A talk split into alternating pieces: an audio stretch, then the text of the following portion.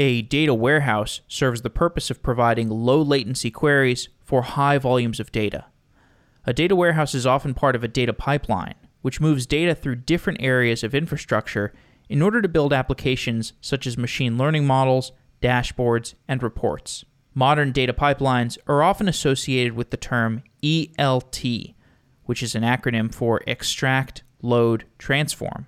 In the ELT workflow, data is taken out of a source, such as a data lake, loaded into a data warehouse, and then transformed within the data warehouse to create materialized views on that data. Data warehouse queries are usually written in SQL, and for the last 50 years, SQL has been the primary language for executing these kinds of queries. DBT is a system for data modeling that allows a user to write queries involving a mix of SQL and a templating language called Jinja.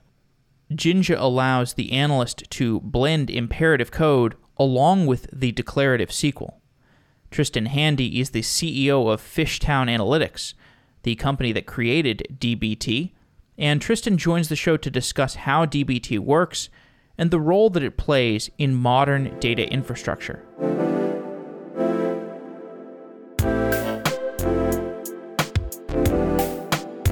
Tristan Handy, welcome to Software Engineering Daily. Thanks so much. What is the role of the data warehouse in modern software engineering? Oh, gosh. So I think that the data warehouse used to be kind of the more boring place for computation workloads to, to happen in data engineering. You know, all the exciting stuff was happening in MapReduce, in Spark. As the data warehouse has become more performant, is beginning to, I think, take over more of those workloads. And I think that you're seeing a lot of that transition from the prior computing architectures. Not to say that Spark is prior, but I think that a lot of people are finding that SQL plus the data warehouse can actually accomplish significantly more than they realized. And they can use it with greater efficiency. Like it's it's easier to operate and larger numbers of their internal stakeholders are able to be first class citizens in that infrastructure.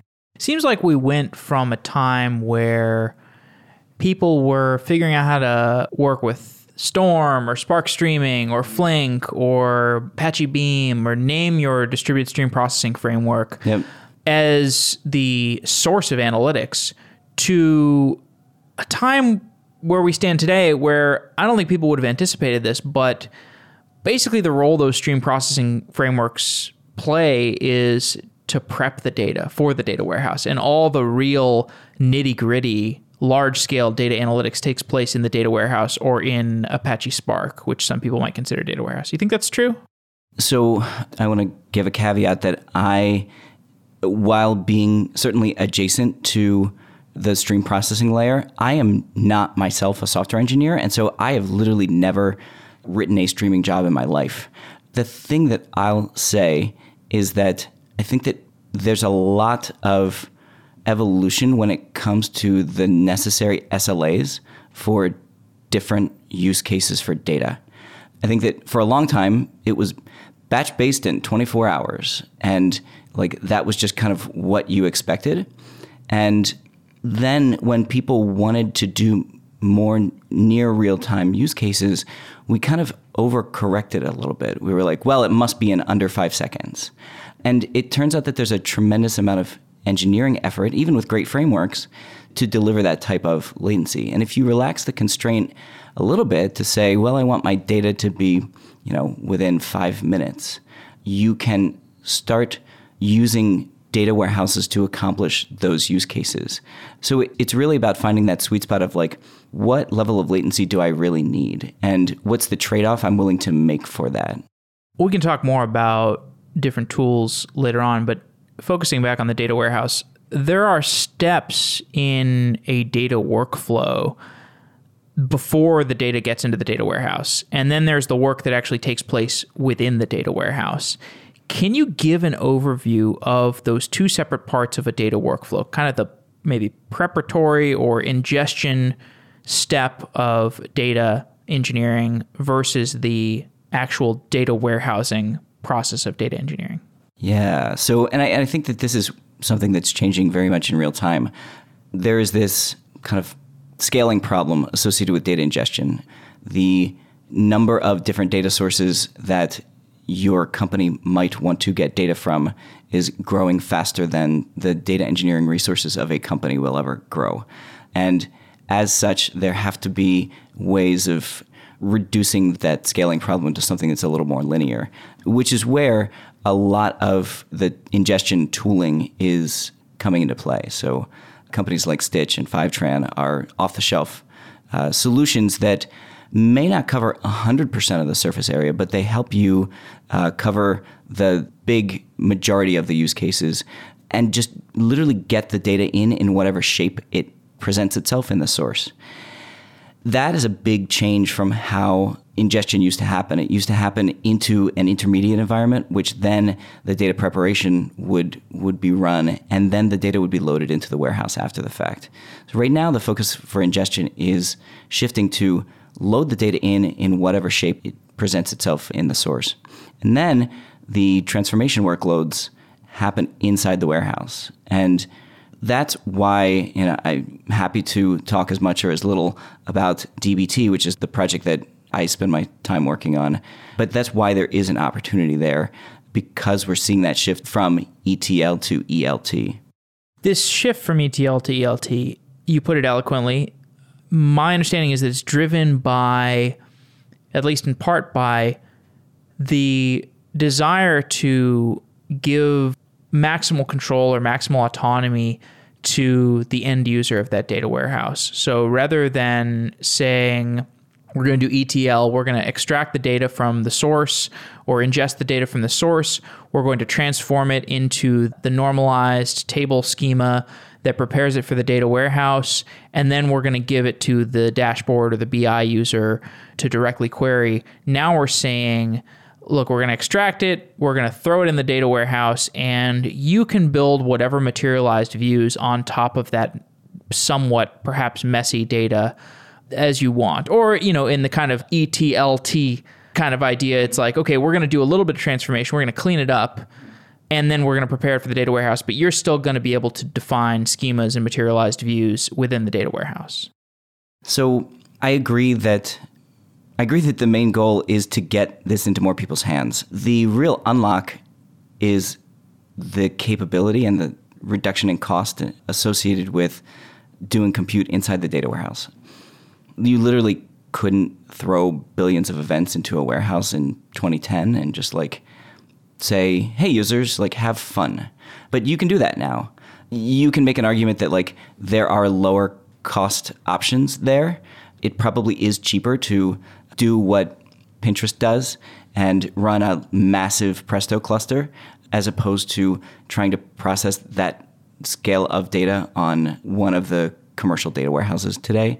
But I think that for most companies, the scale of data that they're operating at is not Pinterest level scale. And so the assumption of just like throw it all into the warehouse and let everybody have at it actually works out very nicely for a large majority of, of companies, even their event data, which, you know, as long as you're talking about, you know, I would say, I would use the word reasonable scale data, like, and that is like, you know, anything where you're talking about terabytes and not petabytes, then you don't necessarily have to think too hard about those kinds of choices, I think, today. The data analyst who is using the data warehouse, what are the biggest frustrations of that data analyst? I think that so I started my career out as a data analyst and if somebody asks me what I do today, that's I think how I still self-identify 20 years later. I have a chip on my shoulder from 20 years of essentially being underestimated.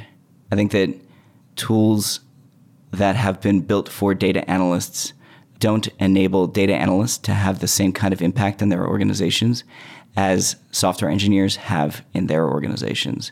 They cost more, so data analysts don't get to choose their own tooling. They historically are not open source, so analysts can't like submit a PR to like implement a new feature. They don't enable scale in that like there's really like a tremendous amount of copy paste associated with the historical data analyst workflow. And so if you want to think about pain points of a data analyst, like The pain point is that like the career path sucks. And it's because you can build the core set of skills you need to be a proficient data analyst. In the old model, you can build them over the course of six months to three years. And then because the workflow sucks, there's not a great way to like grow in that role over time. Whereas a software engineer can become a better software engineer for 20 to 40 years and continue expecting to get commensurate pay raises, you know, very much so on an IC track. The data analyst needs to figure out what the next step in their career is. Are you going to go into management? Are you going to become a data scientist or a data engineer? There's this assumption that like you have to do something else because like the workflow won't let you scale yourself. And so the you know, what's the main pain point? The main pain point is like I want to be able to continue getting better at what I do and have more and more impact as as I grow. I love that answer. It's very abstract. do you have any more like Yeah, sure. specific things? I mean, I love the existential nature of that Yeah, of yeah, that yeah. answer, but like what about like writing my queries? What sucks about that? Yeah. So if you want to get really tactical, it depends on how like long ago you want to compare to like what people are are doing now. The you know, I think that you could talk about reproducibility. And because, you know, 10 years ago, the job of a data analyst was to like recreate the same report as last month and put new data into it. And so we kind of like solved that problem with the modern BI stack circa 2014, 2015, you know, Looker Mode, et cetera. Do a nice job of saying like, you hit the run button and the report gets produced. And so the data analyst doesn't need to like update the reports from last month. So great. We kind of solved that problem. The thing that like the industry is in the process of solving now is more the like provenance problem. Where does the data come from? Where is it going? How do I prove that it is correct? And then that's when you start having to really think about this problem as a software engineering problem because software engineers have had to prove that their systems work for as long as there have been systems. You need to start thinking about code quality as opposed to just like, can I get this thing to work once? It's how do I ensure that it will continue to work indefinitely? Modularity. Really, like, that is what we spend all of our time thinking about. We're trying to help data analysts apply software engineering best practices to their work. And, you know, our community loves the stuff that we're doing, but it's it's funny that we as product people don't really have novel ideas. We are literally in the business of like stealing from software engineering practices and thinking, how do I adapt this to the world of the data analyst? And when we think about like, okay, what's our product roadmap for the next year, next two years? The question is like, well, what practices from software engineering are not currently being employed by data analysts and how do we port them over? There's certainly a list of those that are starting, but not in no way like maturely being handled by data analysts. Let's dig in. Testing. Automated testing is a thing that software engineers, I don't know, you, you probably know the answer to this better than I do, but I think it's been a big focus for at least a decade and maybe two. Is that is that right? Testing? Automated testing, yeah. When was like Never been a focus for me. when was test driven development a thing? So, I mean, I have my own like existential anxieties about test driven development. Uh, how long it's been a thing? I mean, there was a class I took in college that was literally called software engineering, and I remember day one we get the extreme programming book mm. from Kent Beck wrote. I think it's all about testing. Write your tests before you write your code. Yep.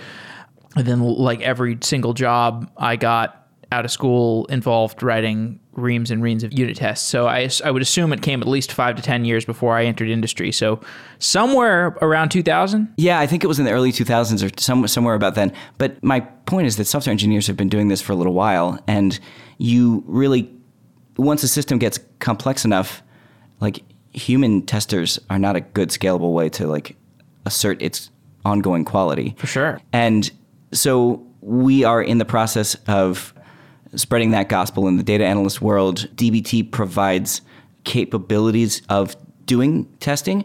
I wouldn't say that they're like where we want them to be eventually, but it is a good first step. And it's really just like such a simple proposition, just like run SQL queries against your data to like make sure that it conforms to your expectations. And then you realize that like in many cases it was wrong. Your expectations were wrong and you just previously had not thought to like instruct a system on how to validate them. So that's one thing. CI/CD is another big thing that we're like in process of now. Um, we've done some work on that front, and there's again a lot more work to be done. I think that sometimes the way that you have to adapt problems or workflows from software engineering to the data analyst world is that you have to be a little bit more opinionated. I think that data analysts don't necessarily want to sit there and like build deployment pipelines from scratch. They want a common set of best practices ways that like CI/CD should work. And maybe that will change over time, but there are increasingly mature tools in the software engineering space and folks like GitHub and GitLab are like really pushing this pretty hard. We are nowhere near that, but literally just the ability to like take code and automatically deploy it such that your analytics code is always being built off of master. Like that's a surprisingly new idea and we're just now like starting to see people doing that stuff. Agreed. Yeah. You know, for all I can reflect on times doing unit testing and not enjoying it, I recognize its importance. And I recognize the impact a lack of consistent testing has on the data engineering environment where it feels kind of loosey goosey, mm. where it's like, yeah, we got a machine learning model. It works 90% of the time, you know, and we're okay with that. We want these things working more reliably. I think it's just, I mean, outside of the fact that it produces negative business outcomes, it's also a big drag on the time of the data team because you spend a tremendous amount of time fielding inbound tickets from your users who are saying like this freaking thing is broken. Like what is going on? And the debug process on all of those types of problems takes a long time. And it's better just to not have to deal with that in the first place like be alerted when there are problems you know don't need to go through the communication process with the user just fix it and make sure that you know you're within your SLAs with your user population. The data analyst is using SQL for their queries primarily. Hmm? Are there any shortcomings with SQL as a language? Oh, I love that question. I think that it depends on how you define a shortcoming and what you expect SQL to do for you. I think that in terms of data prep and descriptive statistics, I have not found a problem in the past four years that SQL couldn't solve for me. SQL does not attempt to, well, you know, Google is trying to do some stuff in this area with, with BigQuery, but by and large, ANSI SQL is not attempting to do predictive statistics or machine learning or anything like that. And so if you like understand SQL to be data transformation and descriptive statistics, the current version of ANSI SQL does a really fantastic job. Window functions have grown in their sophistication like very significantly in the last 10 years. And it really is the increase in uh, functionality from the window function spec, as well as the implementation of that spec by the main data warehouses that allows you to make the kind of investment in SQL as a platform that organizations are making today. When I was a data analyst prior to 2010, it wasn't just that data warehouses couldn't process the volumes of data that they do today. It was that like SQL had things that it couldn't do. You know, one of the my favorite examples of like things that you wouldn't expect SQL to be able to do that it can is like TV advertising attribution, which involves calculating a standard deviation in a trailing window over minutes of activity on a website. And you then have to do some fairly sophisticated looking at, like, okay, this was two standard deviations above the norm. Therefore, we are defining that as a quote unquote spike, likely caused by a TV ad. And then you can define how long that spike is. This is all like stuff that, you know, not so long ago that was not possible standard deviation window function, including a rolling window, is like a fairly new thing to be supported in the major data warehouses. And without that, you literally just couldn't do that analysis. And now you, you can. So, yeah, you shouldn't be thinking about training a machine learning model in SQL. Like, that's not what it's for. But you can essentially express any type of workload you want as long as you like understand what it's supposed to be doing for you. The other part I think that what you're getting to with that question is like SQL is declarative, and so you end up there can be a lot of copy paste. You can't decompose things in the way that you might want. And those same things are true of HTML. HTML is a declarative language. As a result, you tend to, as a software engineer, not write HTML. You have abstractions on top of HTML that allow you to output HTML at the end of whatever pipeline you're working in. And so I often think that SQL is not the right programming abstraction for data, but it's the right abstraction to actually be asking a question to the data warehouse. And so the question then is like, and, and this is what we spend all of our time thinking about with DBT. DBT provides templating on top of SQL. And so we are essentially, you know, building the, the Rails layer to use like a very simplistic example on top of HTML so that, you know, analysts can express their logic at the appropriate level of abstraction. Right. For people coming from a front end world, you know, I remember writing my first Rails application mm-hmm. and there is that place where you write I can't remember what the domain specific language in Rails Ruby on Rails ERB is. ERB yeah. right so ERB you know you write uh, there's a templating language and you can write imperative logic you know for loops and if statements mm-hmm. and stuff in HTML and it's I you know this was early on in my web development education. It was totally liberating, mm-hmm. and I started you know, throwing all kinds of stuff in there.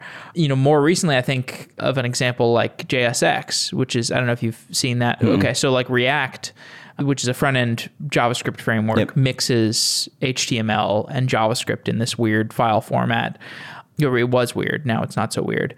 But the point here is that there's an advantage to a mix of declarative and mm-hmm. imperative language. And this extends to our data operations. Can you give a, a few examples of why imperative and declarative code mixed together is useful for a data analyst writing SQL queries?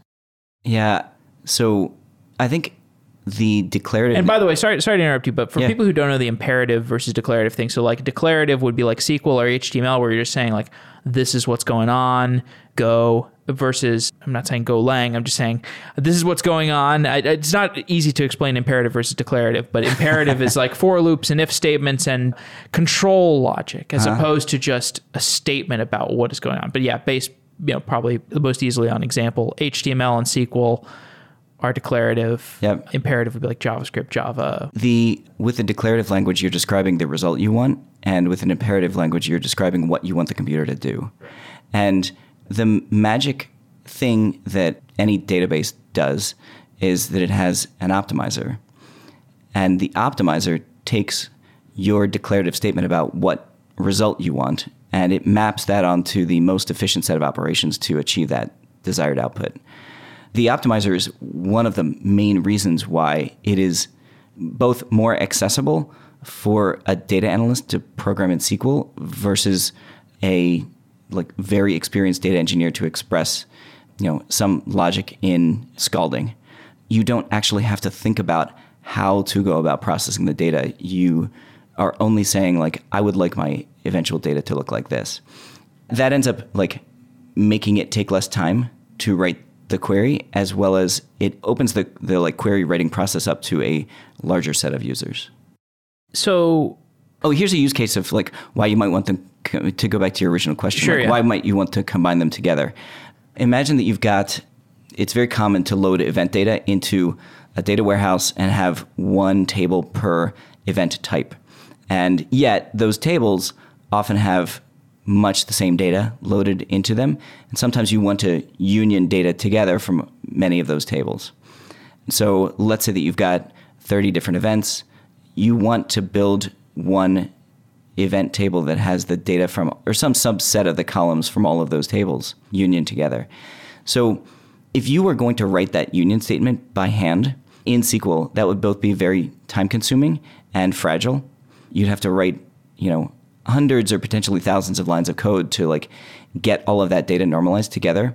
Using DBT, you can express that logic as like a call to a union function and passing in a, a list of the tables that you want to union together. And DBT then goes and introspects the schema of all of those tables and constructs an appropriate union statement. And you can accomplish the whole thing in, you know, 35 lines of code. Contrast the experience of a data analyst working with raw SQL versus the experience of a data analyst working with DBT. Hmm. So, when you're working with raw SQL, you end up hitting copy paste a lot because you know there's it's natural to have logic that ends up wanting to be used in multiple places. And so you have this little library on your hard drive typically of SQL statements that you've written in the past and they're called things like monthly recurring revenue to underscore final underscore final. And you like remember that it's there and when you need it in the future like you go there and copy paste some chunk of that into the, like the new thing that you're doing. And that is you know a thing that many software engineers have done in the, the very beginnings of their careers and then you know had that burn them and realize that like there's a real way of, of doing this thing but data analysts writing SQL without DBT kind of are never able to progress beyond that because SQL itself doesn't give you tools to create functions or create any kind of reusability whatsoever. So you really do need a framework sitting on top of SQL if you are going to think about it as like a first class language that you are involved in writing. Why can't we just version control our SQL files?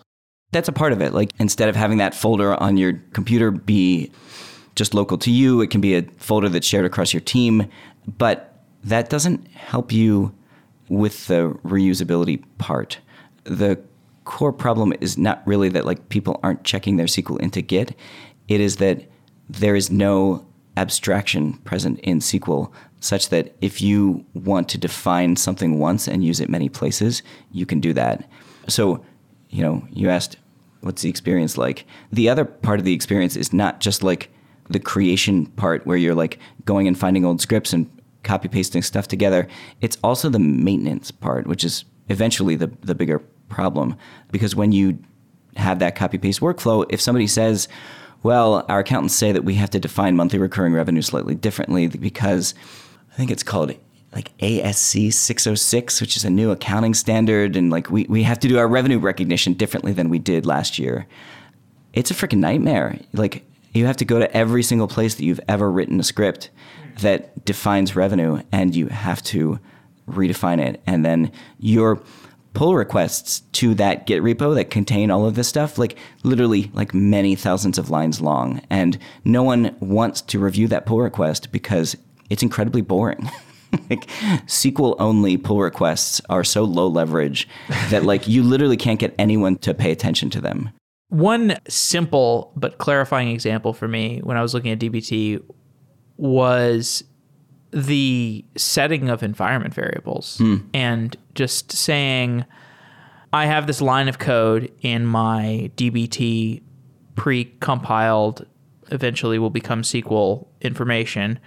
And it says if the environment is testing, do one thing. If the environment is production, do another thing. Hmm. Just the simple fact that you can have an environment variable hmm. templated in DBT. Is that a good example of the productivity that you get out of DBT? Yeah, certainly like that's one of it's like such a stupid thing, right? Like By the way, is there a way to do that in SQL? Can you just like pull from an environment variable? No. Okay. No. I mean there's no such thing as a variable. Right. I mean, there, there's like proprietary scripting type SQL, like T SQL or PL SQL or stuff like that, but like that's not a first class thing that's supported consistently across databases. You know, it's again back to my like, we have seen a lot of traction with DBT, and yet, like, we didn't invent any of these ideas. Terraform was just becoming really popular when we wrote the first line of code for DBT. And it was just like, oh, obviously we need Terraform for data.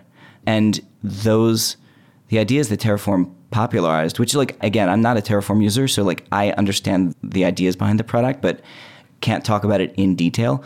But just the idempotence, where like every time you run the thing, you can be confident that you're achieving the same output. The fact that you like, environments are a first class thing. You should be able to like build the same thing across multiple different environments. Like it was very easy for us to build in environment awareness into DBT because it just seems so obvious that like that's how the thing should work. But in most tooling for data analysts, like the concept of environments doesn't exist. If you want multiple environments, you like spin up multiple versions of whatever the thing is that you're using, which is like very silly. Environments are really just namespaces in DBT. You just like say, build it into this environment versus this environment. And because the data warehouse is this like infinitely scalable compute resource, you know, namespaces is good enough. DBT is used to build and test data models. What is a data model? yeah, that's a fair question. That's such an overloaded term that it it's everything and nothing. The way that we think about a data model is it is a consistent interface to the data. So if you're thinking about things in a Kimball style, you know, star schema or snowflake schema, a data model is your fact orders table or your dim customers table or any of the intermediate stages that your data had to pass through in order to produce those eventual data models the data model is like the core unit of work in DBT. You know, you can also talk about a machine learning model. That is a very different thing. And there are a lot of people that are annoyed at us that we like picked an overloaded word. So, but you know, the funny thing is you use the words that you use and then like your community grows around them and like we don't get to choose now that like we can't make it called something else. It's like what everybody calls it. So is a data model a table? Is it a set of tables? Yeah. Okay. So how does it map into the warehouse? A data model is a single table in a warehouse, or it's rather it's zero or one tables in the data warehouse. The DBT can materialize data models in four different ways, or you can specify your own custom materializations. But it can build a table which gets rebuilt from scratch every time you run DBT it can build a table that builds itself incrementally. It can build a view, or it can have what's called an ephemeral model, which instead of actually being manifested in the data warehouse at all, it is the code from that model is pulled into downstream models as CTEs, common table expressions. So that is a way to define a logical chunk of code that you can test that doesn't need to have any footprint at all inside the data warehouse. DBT builds a DAG for you, a directed mm. acyclic graph. Is the DAG connecting different data models to one another? Yeah, DBT has so like all data processing is is built around a DAG. You know, you have your source data all the way on the left hand side, and it slowly, as you move from left to right, gets more processed. DBT knows about two different types of nodes in that DAG. The first type of node is a data source. So DBT understands, you, you configure them in, in a YAML file where your original source data is from. And a lot of times that's from data engineers that, that serve the data up. It maybe it's from off the shelf tools like Stitch and Fivetran, but you register all them with DBT. And then you build data models on top of that. And DBT is able to using calls to its ref function, DBT is able to construct the DAG out of all of those nodes. And then it's able to paint a visual representation of that DAG so that you can traverse it visually so that you can like drill in to any of those nodes and inspect what's going on there. So I might have raw data at the beginning of my DAG and then I have one data model that that data is passing through basically like a set of SQL statements that, or one SQL statement that the raw data is passing through, and then I might have another node in the DAG that is another SQL statement, and the raw data is essentially passing through these different nodes. Yeah, that's a really good way to think about it. You know, when there's lots of prior art in how do you go about transforming data in a warehouse to make it useful. Like people have been doing this since at least the 90s. That's when Kimball and Inmon were like writing books about this stuff. You know, when when we started doing this back in 2015, 2016, we actually had not read all of those books, and so we're like trying to figure it all out for ourselves. And it was kind of the wild west. You just like kept building stuff until you got to the answer you wanted, and then you called that done. And so, you know, maybe a simple set of transformations was two or three deep. Something more complicated is maybe 10 or 12 deep. But over time, we've adapted these like standard layers that the data passes through so that like these layers become kind of the internal and external APIs to your data set. So the, the two standard ones that we think about are the staging layer and the marts layer. And the, the staging layer is like providing a version of the data that is still at the same level of granularity as the source data, but it has had a bunch of cleanup done to it. Maybe there's keys that have been resolved, there's duplication that's been handled. It's like, give me a clean version of the source data. And then at the Marts layer, you get to do all of the like business logic transformation that makes the eventual data sets map more to the business processes than the source data. I spoke to somebody recently who said that you can think of these DAGs, these data modeling DAGs, as you can kind of think of them in two, in two ways. So you can either have where, where the nodes are data sources and the edges represent transformations on the data, mm. or you can totally invert that and say the nodes are the transformations and the edges are the actual intermediate data sources. Do you, you agree with that kind of comparison between two different ways you could represent a DAG of data? I understand what you're saying there. It doesn't map onto my brain as being like a super important distinction. That may just be because I'm like too stuck in my own world. Is either of those closer to. We think about the nodes in the graph as both the transformation and the data set. Got it. Because the transformation, the code behind the transformation fully describes the data set. This goes back to the idempotence and the like Terraform nature of DBT. Right, right, if right, you know what the code is, then you can like we actually recommend that people blow away their entire like transformed data warehouse periodically and rebuild it from scratch. I mean that might not be true when you're dealing with like very large data set sizes, but like sometimes for like less mature DBT projects, it is actually good to blow them away and rebuild them from scratch because the code fully describes what the data set will look like at the end of it. Got it. The transformations in DBT are reusable across projects. This is one of the advantages of using DBT is, you know, you can leverage the models that other people have built. Mm. You could take them off of GitHub, or you can reuse transformations that other people throughout your organization have built.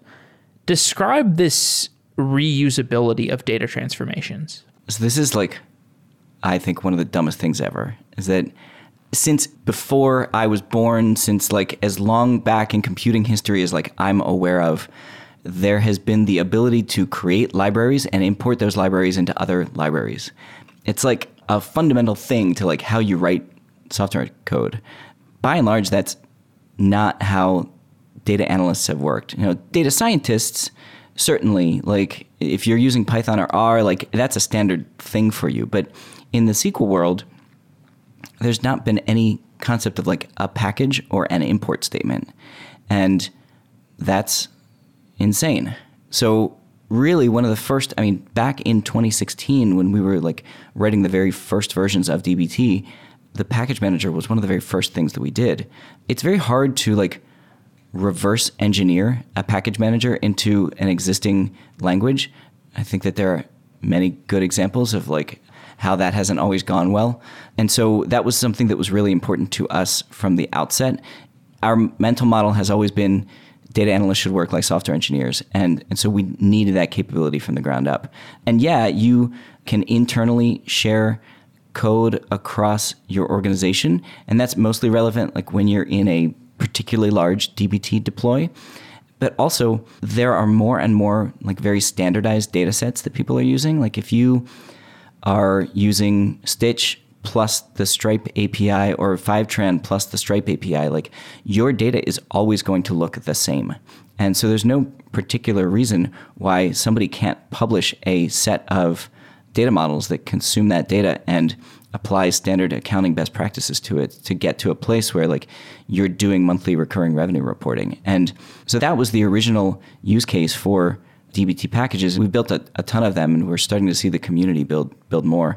Um, my hope over the medium term is that data analysts won't have to start from scratch. Like you get hired at an organization, you spin up an off the shelf data stack. Like you don't start with an empty DBT project. You start with like the best in class Stripe transformations and Salesforce and whatever else. You just like start there and then you start customizing it for your business because that's what software engineers do. They don't start from scratch. They start with a common set of tools. What does the DBT package manager do? So you publish the Stripe package, let's say. The package manager inside of DBT allows you to reference that package inside of your project and resolve it to a particular release. And then it grabs the code for you at that release and allows you to reference it inside of your project. Got it. So after somebody publishes the DBT Stripe package, I could use that for, like, I think one example, you can correct me if I'm wrong, but like Stripe, I think it gives you, you know, for your transactions, it gives you just a bunch of JSON, like mm-hmm, for, for mm-hmm. each transaction. And you may want to take a subset of those JSON fields and materialize them as a SQL table. That's completely reasonable. That's kind of like a data prep thing you might want to do in a package. A lot of times, a product like Stitch or Fivetran will have done that for you already. So the things in this vein that people find themselves writing within packages are things like so with Stripe, you can charge people monthly or you can charge people annually for like other durations. And as a SaaS business, you always want to be able to report on your monthly recurring revenue. And there are standard ways that you take multi month contracts and split them out over the course of the period of months that represent that, that contract. And so the like modeling required to do that is not like the most complicated thing in the world, but at the same time, it's like reasonably complicated and it's easy to screw up. And so the package, the Stripe package that we published a long time ago, actually allows you to do that set of transformations such that you produce this output table that is all of it, it is the output table that you need to answer all of the questions in your business about monthly recurring revenue. Mm, nice. Can you give me a hypothetical use case example for how DBT is helpful for an organization and who at the organization would be using it? Yeah. So a lot of our very early adopters were in the direct to consumer e commerce space, and they tend to have fairly large data teams. You know, take a brand that is at scale that maybe has 500 employees at the company, they may have a dozen folks or 15 folks on the, on the data team, and they're starting to run into the kinds of scalability problems that we were kind of talking about at the beginning of this conversation. And so you take DBT and you drop it into that environment, and all of a sudden, the data analysts in that team, the the dozen or so of them, they're no longer like this like group of individual vigilantes that are like solving finance or marketing or whatever problems. They're this like cohesive group of people working together to curate the knowledge inside of that company. When you don't have DBT as a data analyst at that organization, you like are essentially a service provider to the business units. And you know, the head of marketing asks a question about customer acquisition costs. And so you sit down at your computer, you write a bunch of SQL, you give the answer back. The other people on your team don't have any way of benefiting from your work. Your work isn't like incorporated into some larger whole. And so that team, because they can all be working together on this DAG of data transformations that slowly over time gets more and more sophisticated and better tested. All of a sudden, they are involved in each other's work. They're collaborating together. They're reviewing each other's pull requests. It honestly, the thing that DBT does and that we are involved in as an organization more than anything is like driving behavior change across teams, like taking data analysts from low leveraged lone wolves to high leveraged like teams that work together. The modern data warehouses, Redshift, Snowflake, BigQuery, perhaps Apache Spark. Mm-hmm. Give me your breakdown for why different companies use different data warehouses. Yeah, okay, let me see how many people I can piss off. Yes. So I have a real soft spot in my heart for Redshift because Redshift was the first data warehouse in the cloud that you could buy for 160 bucks a month. And so I actually I own a piece of art called Redshift. I bought it on everything but the house. It was like in an estate sale. And it was like made in the 1970s and it's hanging in our office. It's called Redshift. I love it. What is it? It's a painting. Of what? It's abstract. It's like squares. okay.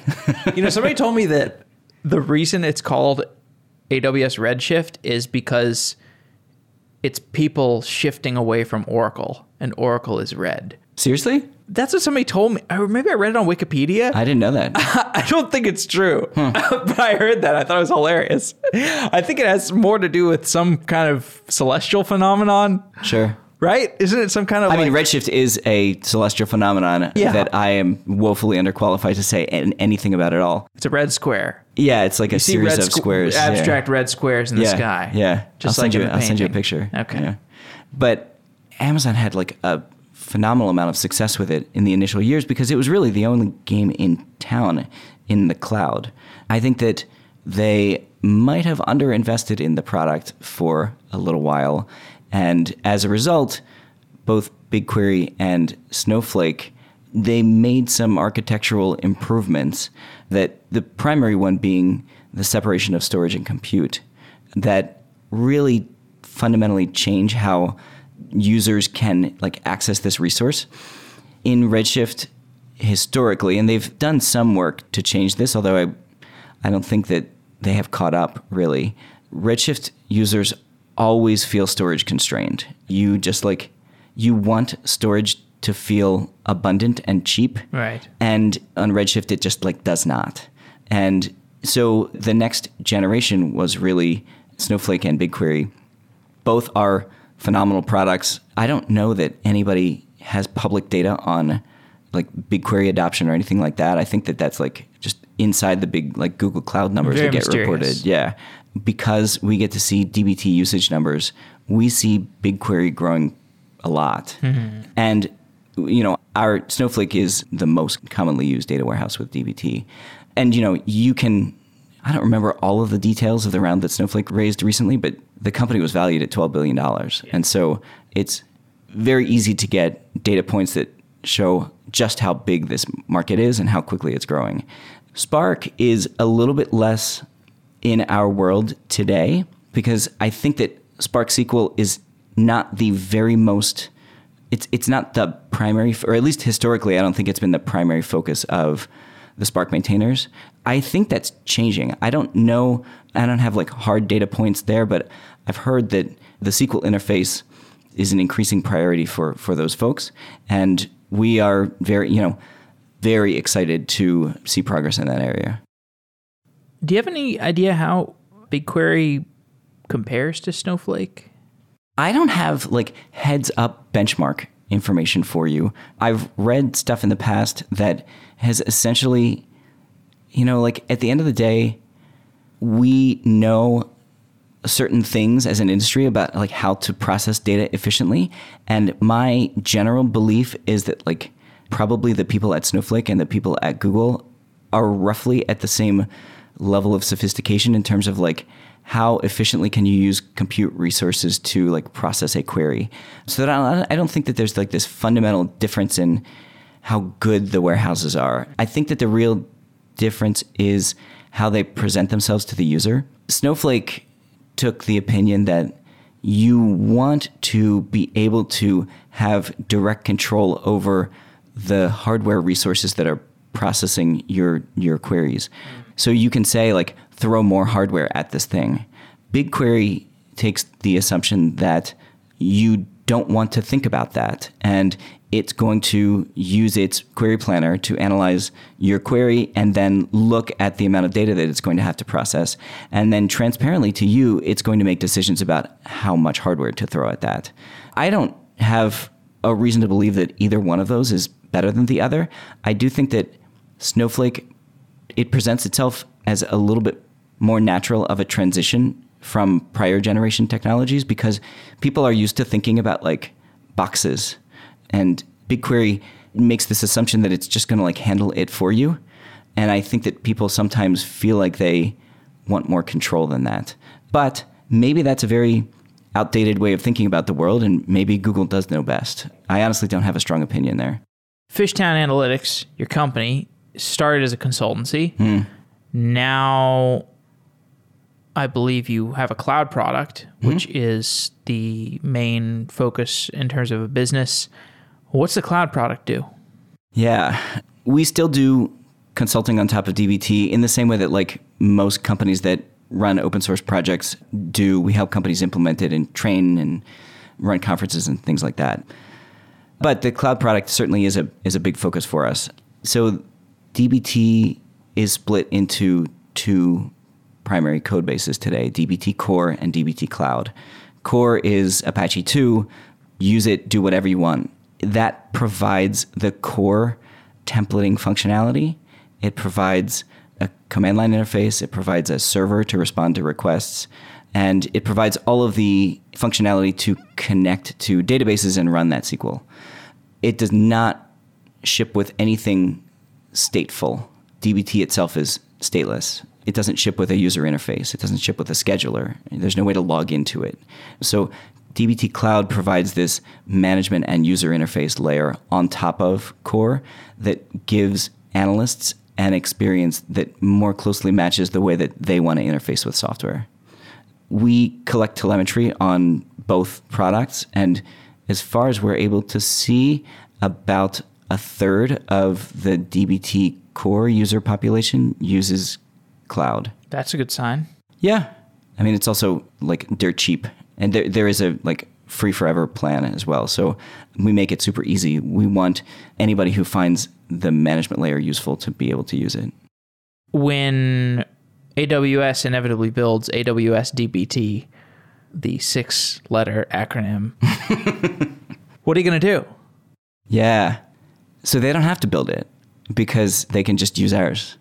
They, you know, Amazon is in particular known for implementing large open source projects internally, and I don't think that we're really like the community is like quite at the size to like get their notice quite yet. But I think that you know the way that things are growing for us, like that's not a crazy thing to think could happen. The thing that we care about for core is the widest possible adoption. We care about this like affecting this change in the world that we want to see. And if that means that AWS gets involved in like AWS or any of the other like hyperscale cloud providers gets involved in DBT in some way, or even like gets involved in pushing people towards this way of thinking about the world, that's a win for us. The way that we monetize is not with DBT core, it's with the management layer on top of that. And by and large, AWS is not in the business of building user interfaces. And they're also not in the business of building software for data analysts. They primarily sell to software engineers. So we're not, you know, if we were selling a back end piece of technology like Elastic or, you know, something in that category, I think we would think about this problem a little bit differently. But like ultimately, we are charging money for a user experience. Right. Yeah. Because there's just not that much data to store. It's like a. No, we store literally just the zero data. Oh, you don't even store any data. Well, I mean, we like have a Postgres database that stores like users and logs of run results, but like the data warehouse stores the data. Right. Got it. What about the users' queries? Those don't get stored in or cached or anything. Not today. Today, all of a user's code is stored in their Git repo, and in the same way that like Circle CI would connect to your Git repo and you know execute the code as a part of a job, DBT Cloud does the same thing, and then it stores logs of the runs Got it. and you know can be configured to store those logs in your S3 bucket. So you know the the way that the product is designed already has a like low footprint in Yeah. in your data center, but we're hyper focused on giving people the control that they need to be able to manage that stuff. Like we ultimately don't want to be the custodian of your data if if you don't want us to be. That's smart. And I think that's a smart way to compete. I think that's how we're going to see more and more of these open source companies compete. Yep. Just compete on the UI layer. Yep. Get, compete on the developer experience layer. Amazon's got some skeleton crew working on their AWS version of your product. Sure. They're all doing infrastructure stuff. None of them are designers or, you know, whatever. You can out, out execute them on design. Probably. Yeah. Since I mentioned that before, can I give a plug to Yeah. Have you talked to anybody on the show from Replicated? Yeah. Twice. We love their product. We would not be All able right. to. Shout out. They're a sponsor. Yeah. Wow. Oh wow. Uh, we, we would not be able to that's able some to. great un- I legitimately did not know that. non-sponsored content. We use I'm Rep- handing Tristan a thousand dollar bill right now. we use Replicated to deploy on-prem to customers' clouds, and Beautiful, like beautiful shout legitimately would not be able to do that without that product. Like that would be out of our reach as a small organization. Nice. I bet you'll get a discount on your next enterprise contract. All right, we're wrapping up. How do data pipelines look different in five years? Oh geez, I think that they're they're better documented, they're better tested, they are more end to end. I think that like the pipeline will be understood all the way up to the interface with the user, as opposed to just like being the stuff that happens in the compute layer. Like it will extend to the BI layer as well, because one of the biggest you know support burdens of the data analyst team is users saying like why is my dashboard broken? And the answer is like, well, some transformation upstream broke and like the data is not current. And so you really need that DAG to like extend all the way to the user. They will be more real timey. There's work happening in that space from the, the Druid folks at Imply. There's work happening. There's a, a new company that just publicly launched like two weeks ago, Materialize. Sure. They like, Another recent guest. oh, is that right? Yeah. the thing that I'm interested in with both of those products is that they think of SQL as a first class API for a streaming platform, Yeah. which and like full ANSI SQL support, including Right. joins. Like historically, joins have been the big problem for any streaming platform that says it mm. has a SQL interface. And you know, any data analyst will tell you that like if you can't give me joins, I'm like it's like not that useful. So I think that you're going to see the data stack and data pipelines because they get more real timey. They get used in workloads that are not just analytics focused; they are also operational. I think that we are using analytics to kind of bootstrap the like data infrastructure for the entire company because it has lower latency or like less restrictive latency requirements. But as the latency gets better, you'll see operational use cases happen, which are going to put SQL in the center of like running the operations for an entire business. Great way to close off. Tristan, thanks for coming on the show. Great talking. Thank you. It was a lot of fun.